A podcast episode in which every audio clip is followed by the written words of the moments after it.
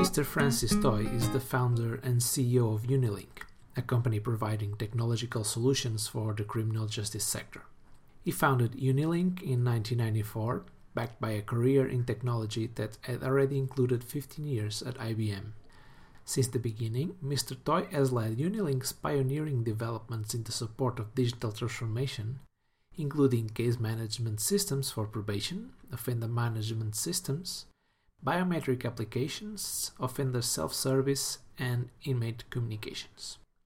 Unilink's award winning products are implemented in over 200 facilities across the UK, Norway, Austria, the Netherlands, Australia, and New Zealand. Mr. Toye, thank you for this time with you.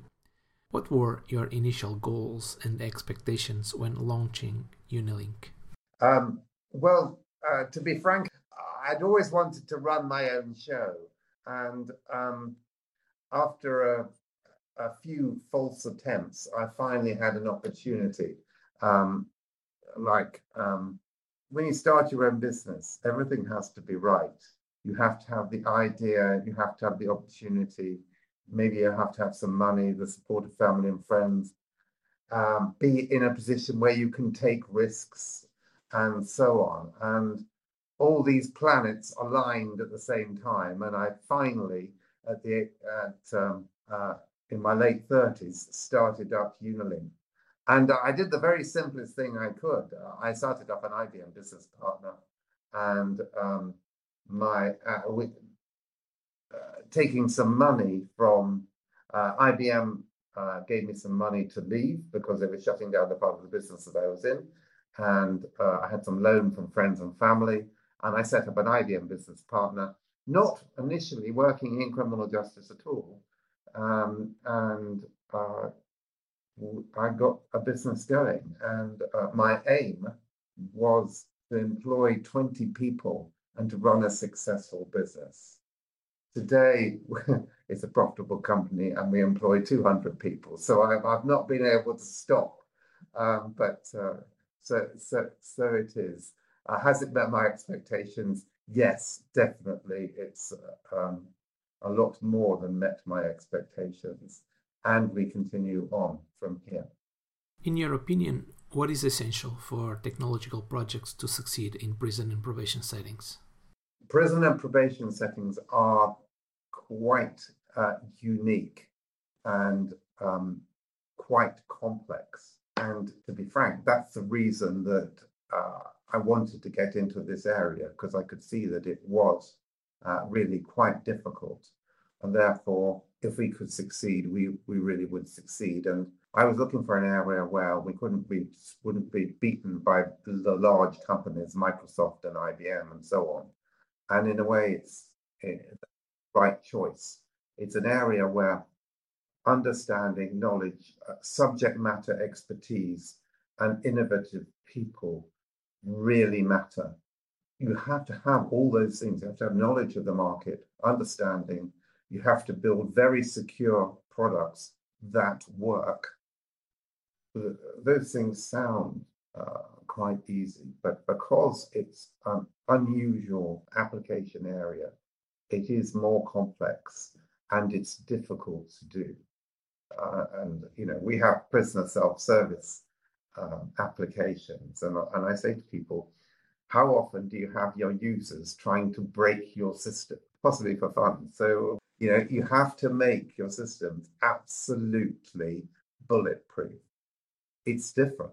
It's a very different area from other uh, areas of business. And uh, so, understanding knowledge, subject matter expertise, innovative people, security, and uh, trust those are really vital things for this area.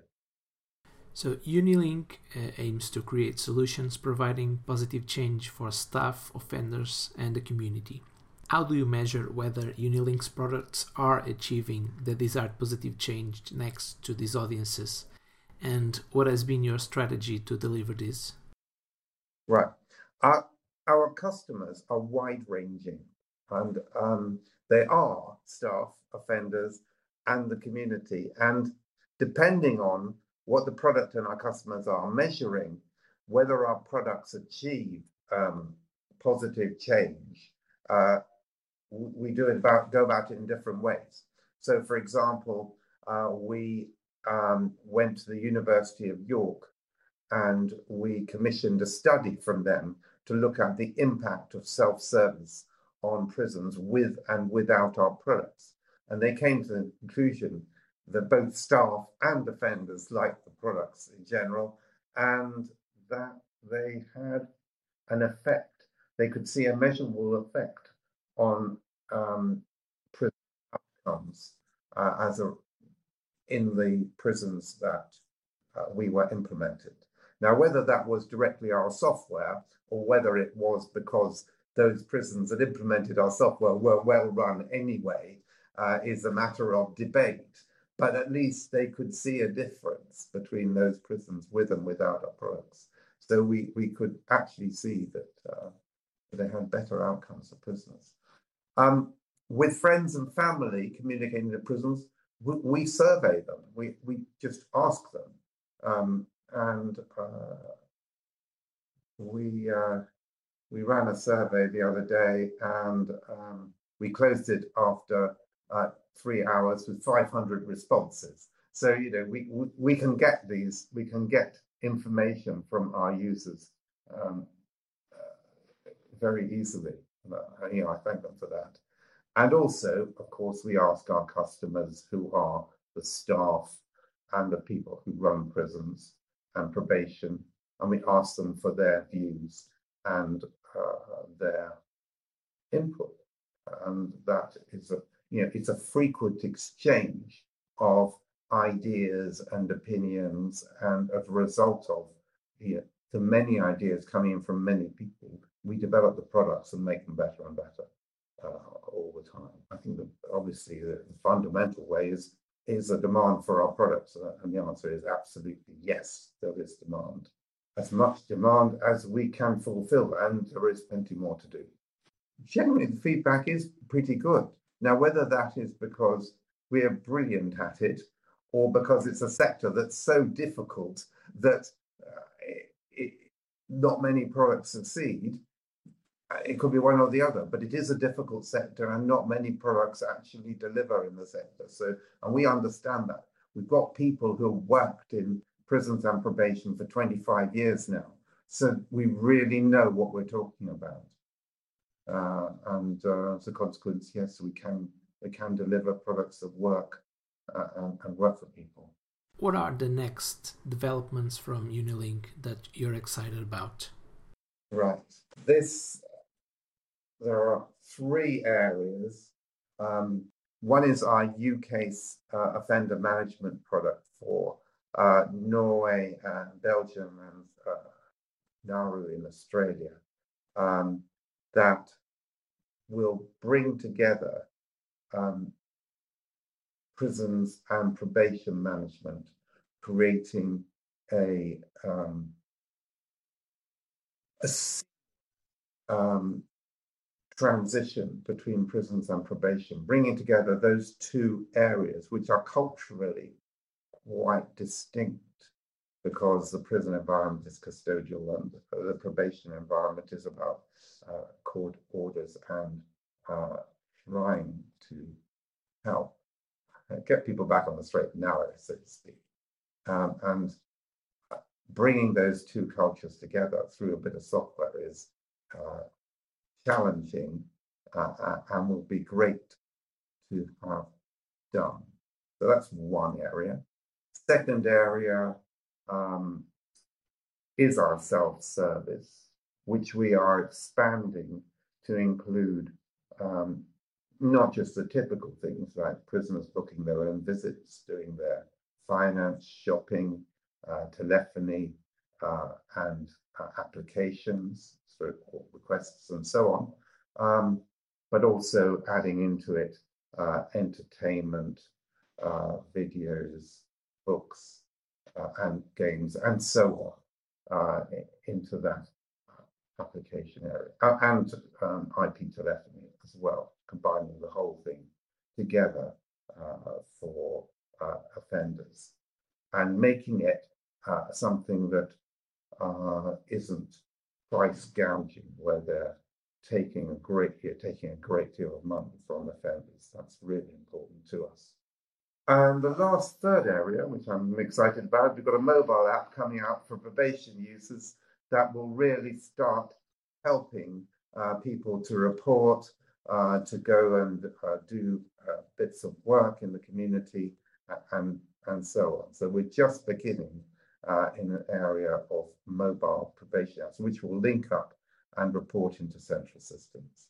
Uh, and I'm really excited about that, uh, which is a trial at the moment in the UK. Uh, the other thing uh, which we are seeing throughout multiple countries is the move to cloud. And this is important because it will bring together all the data uh, so that justice ministries can take a step forward in their use in the use of data to help people. The trouble the trouble is too, too much data has been held on too many disparate systems. But once we put it in the cloud, the opportunities to join uh, to join up systems will be much greater.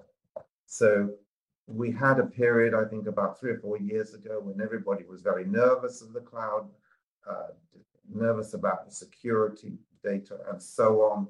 And now we are seeing at least half of our customers want to put data into have systems running in the cloud. And I think that will get to the point where the cloud becomes, in a couple of years' time, the default option.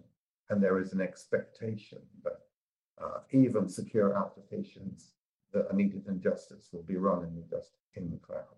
And we we have secure cloud offerings for our customers. It's a vital step forward, and it will enable us to put new applications in that wouldn't be done otherwise. And you know, five years time, everyone will be saying, "Well, why didn't why why wasn't it on that? It'll it'll become the default option." At the moment, it's half and half. Uh, we're seeing some going for it and uh, some not.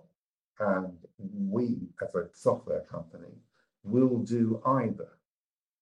We might advise our customers that strategically we think it's the best thing uh, to go into the cloud.